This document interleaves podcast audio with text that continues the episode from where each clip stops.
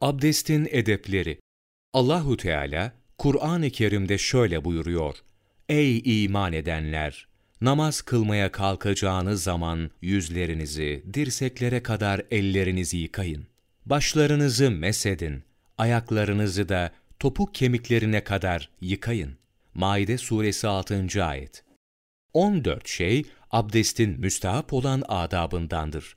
1. Abdesti yüksekçe bir yerde bulunarak almak. Camilerin musluklarında bu müstahap gerçekleşmiş bulunur. 2. Abdest alırken kıbleye karşı bulunmak. 3. Kimseden yardım istememek. 4. Zaruret olmaksızın konuşmamak. 5. Kalp işi olan niyete dil işini de eklemek. 6. Salih seleflerden nakledilmiş olan duaları okumak. 7.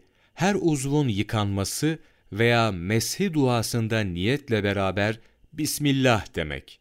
Niyetin kalp işi olduğu unutulmamalıdır. 8.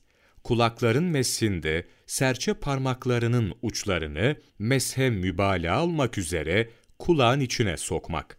9. Dar olmayan yüzüğü yıkamada mübalağa olmak üzere oynatmak. 10.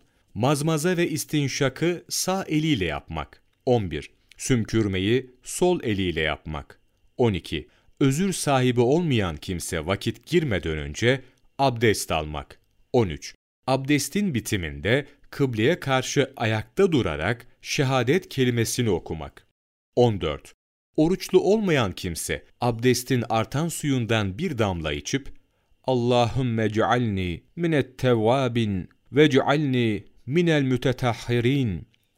Allah'ım beni tevbecilerden ve temizlenmişlerden eyle diye dua etmesi.